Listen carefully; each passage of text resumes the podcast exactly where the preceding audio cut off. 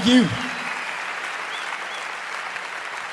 Hello, and welcome to Perfectly Good Podcast, the only podcast on the internet that is counting down every John Hiatt song from A to Z. I am one of your hosts, Jesse Jackson, and joining me in the passenger seat is my wonderful co host, Sylvan Groth. Sylvan, how are you doing? I'm so excited to be starting this journey. You know, the thousand mile journey that starts with a single step, the 300 plus song journey that starts with Aces Up Your Sleeve. Yes. Really so, yes, this is our official. Our format is this is the first official episode. We're going to, we'll be playing with this format. So, we ask you in advance to give us a little grace um, have a little faith in us, but we will get through this. Um, and uh, at the end of the podcast, we'll tell you how to reach us to give us feedback and to actually join us to discuss an episode. But as always, we're going to start with the basic facts. So, Sylvan, tell us a little about this song. Well, Aces Up Your Sleeve uh, appeared on the Eclipse sessions. And before that, as often is the case, it showed up on a couple of bootlegs and also in some live performances that didn't get recorded. So I believe this song was written sometimes in the early 2010s. I think the earliest recording I have heard about was about 2016. It was officially recorded August 18th, 2017. And then the album was released October of 2018. And that's actually pretty unusual for John because he has described himself as on a clip where he will put out an album at least every two years, often more like 14 months, 18 months. So there was this nice big break that uh, Terms of My Surrender, which came out in July 2014, had over four years before we Hiatt heads were eagerly awaiting the next album, The Eclipse Sessions, which is also a rare one that it does not have a title track, but it was recorded during the eclipse, which we probably all remember. John talked about this that he was kind of saying that he used to really worry if he couldn't get recording right away, if he couldn't write a song right away. And he mentioned that he went two years without writing anything and he wasn't worried about it. And I got to say that uh, this song is a perfect example of just um, how amazing a songwriter he is. This one really kind of blew me away the first time I heard it live because it is poetic, it's a beautiful melody. Um, also, if you hear one of those early live versions and then you hear the uh, full band version, you can see that there's really some thought taken into really very delicate instrumentation with a really powerful impact. So that's me fanning out on how much I love this song. Jesse, what do you think about it? One of the things that we talked about when I had Skip Sherman on the podcast is when you hear about the other podcast, I do a Bruce Springsteen podcast, and we had done a John Hiatt month, which is kind of how this kind of started. He talked about that a lot of times that trilogies around Bring the Family, we go a lot, and at times I don't spend as much time with the new albums. I mm-hmm. just doing other things.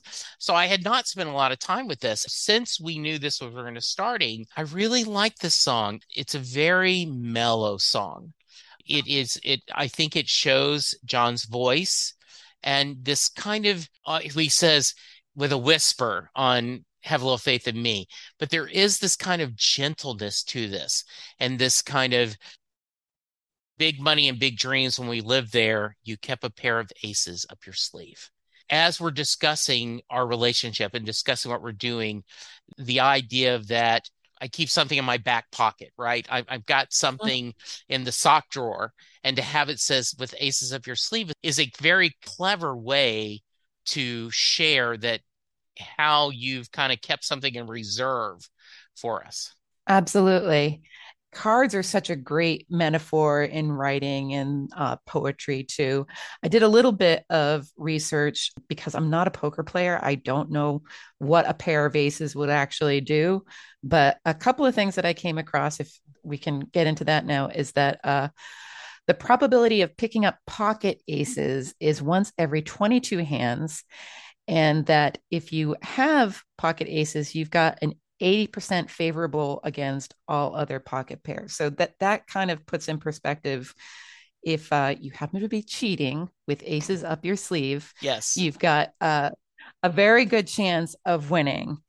And uh, what's kind of interesting when you put that in perspective of the song is it also reminded me of your other podcast and the Mary question. Right. Of we could ask ourselves, where is this couple now? Because he definitely sounds like he's talking about someone he said goodbye to a long time ago, but I don't think it's definitive that way. You know, is he talking mm-hmm. about the the early stage of a romance and you know wondering where that kind of optimism went in the person that he's still sitting across from or is he talking about someone who has long wandered off and uh, it's also kind of really interesting that like to me maybe it's because I've read so much about John's biography. I hear this, and it, the couple is very much set in the 70s for me. It seems like a wistful past remembering, but there's nothing to indicate that he's talking about something that happened that long ago. You know, I, I don't know if Indiana Avenue is supposed to be Nashville. It's supposed to be somewhere out in California where John lived at one point. I actually did a little Google map searching, and Indiana Avenue exists in Nashville, but it's this like teeny strip molly kind of area that does okay. not fit with the imagery of this song. So I don't think Indiana Avenue is Nashville. It could just be that he needed those uh, vowels and that number of syllables because you know it's yeah. John. He'll fit things in where he needs to. Um, but yeah, I mean, it, it, it to me it just it really is a beautiful love song but it's definitely one of those rare love songs that it's like well i don't really want to be the couple in this love song because it doesn't sound like they're particularly happy now yeah.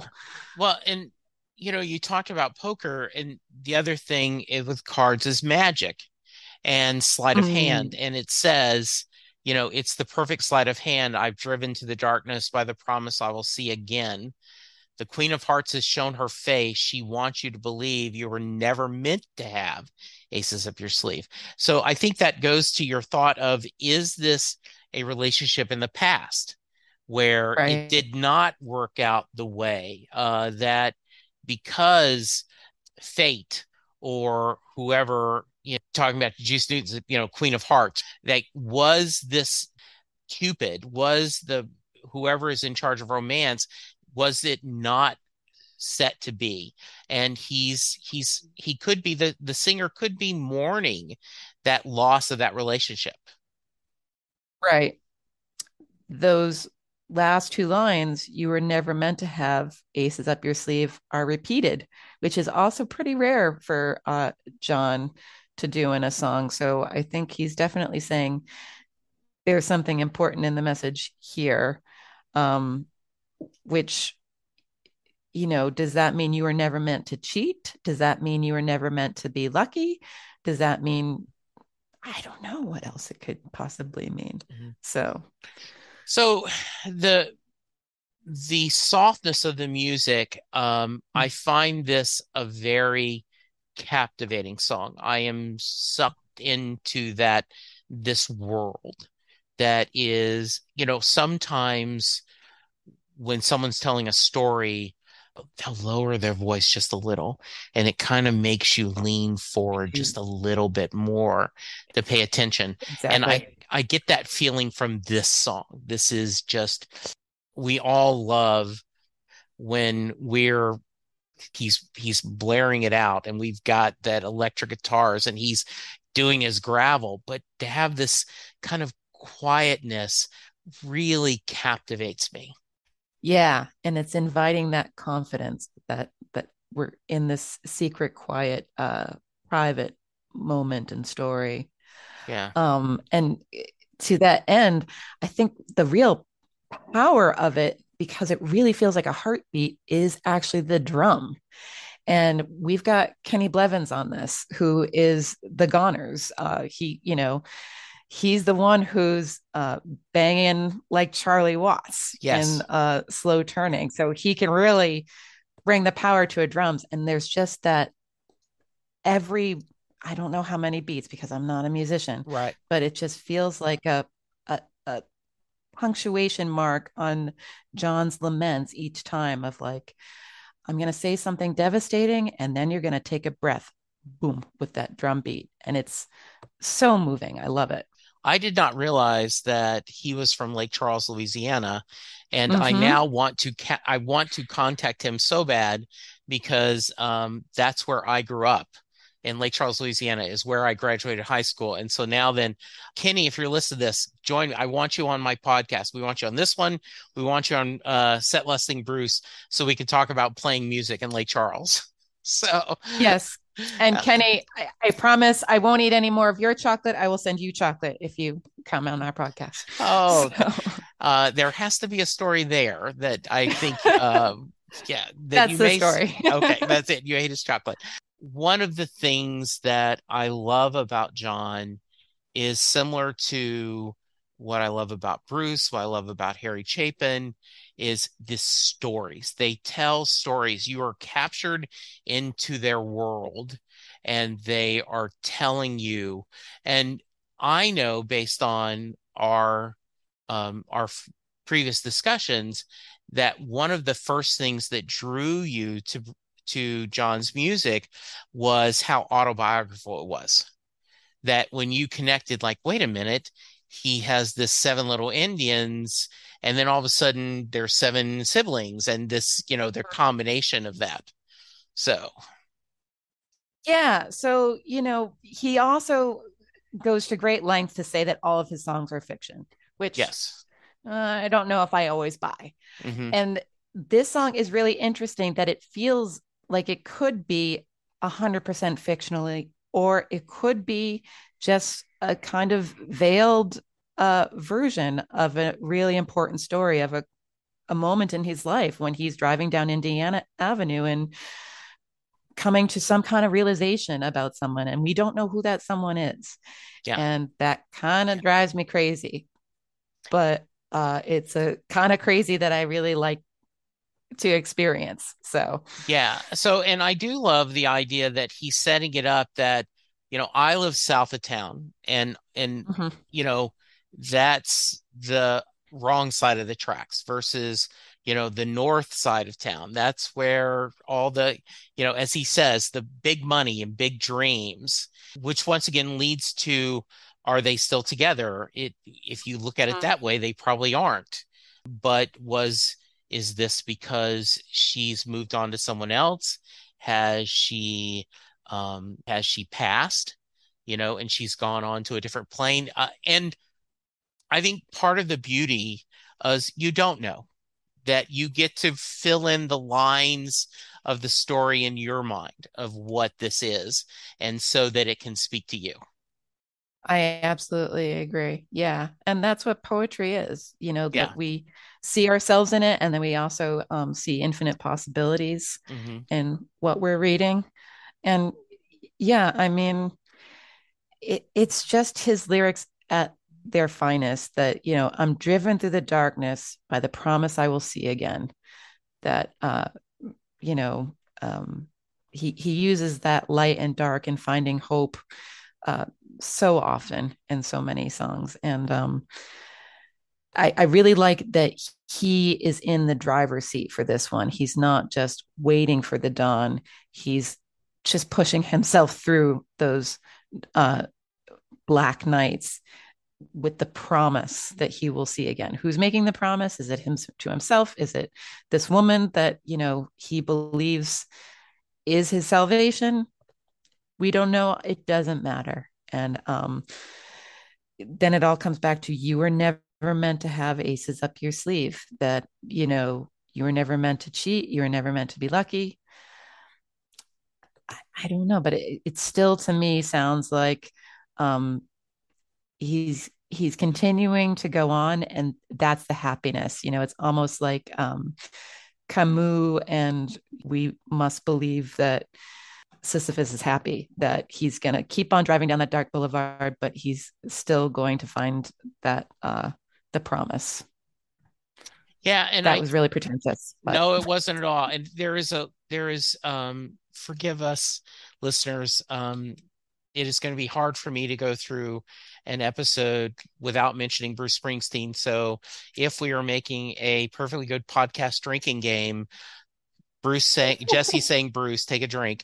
Um, but there is a thing where he says we go through the night, we you know go through the dark because that's where the delight is, right? We are going through that darkness to reach the light. And this is is I, I love that line.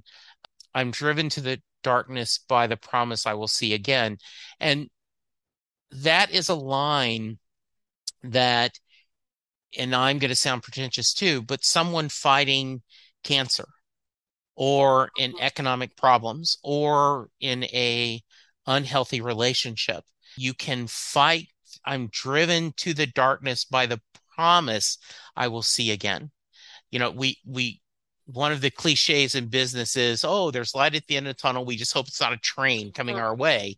Um, but that is a bet that is a sweeter way to say driven to the darkness by the promise I will see again versus there's light at the end of the tunnel. And and I agree with you. I, am so glad you brought up that like lyric because I think it is something really um, inspiring and and the idea very as John often does, very poetic. Yes. Yeah. Absolutely. Any other and, thoughts um, on this song? I don't think so. It's just, uh, is it time to rate? And yes. you know, how should we define our rating? Yeah. So we haven't done that yet. I no. So I, I think we're going to go scale one to five, five being a Hall of Fame song, one being a song that I would think you tend to skip if you're if it's on your playlist. You're like, oh, I'll listen to that one later. Do you want to go first? You want me to go first? I'll go first. Okay. I, I'm I'm willing to give this a solid four. Okay. You know, and if it was written by anyone else but John Hiatt, it would be a five. Okay. It, it's an amazing song. It is a perfectly good, even better than perfectly good song.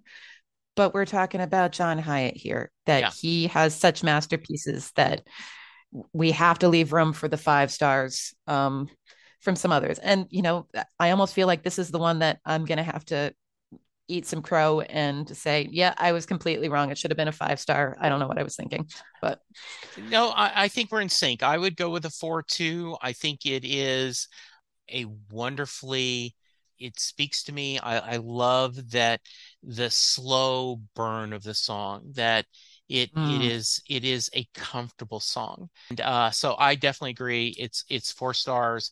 Something that i'm i'm really glad we got to start with such a strong song. You know because sometimes you're going to go well i don't have much to say about this one. So yeah that is great. Oh, i think this is an episode and good job. We got it done our yeah. first one okay and everyone agree disagree come yes. and talk to us yeah, the, a couple ways to reach us. One, we are on Twitter at Perfectly Good P, Perfectly Good Podcast. It is Perfectly Good PD on Twitter. Uh, we are on uh, Gmail, Perfectly Good Podcast at gmail.com. I am personally on Twitter at Jesse Jackson DFW. You can reach me there. I am on Twitter at Sylvan Green Eyes, and I'm uh, Sylvan Groth on Facebook. And maybe we can even come up with a uh, Facebook page for the pod. I can. I that. think that is a great idea. That is a wonderful idea. So yeah, uh, let us know what you think. What are we talking about next time? Next time we're going to be going to Little Village for some action. Great, very nice. All right. Well, we will see you in a week. Thank you, Sylvan. Thank you, listeners. Uh, you, Jesse. Have a little faith, everyone. Have a little faith, everyone. Absolutely. Goodbye. And... Bye. Baby, we can come on home. Put the cow horns back on the Cadillac and change the message on the coat of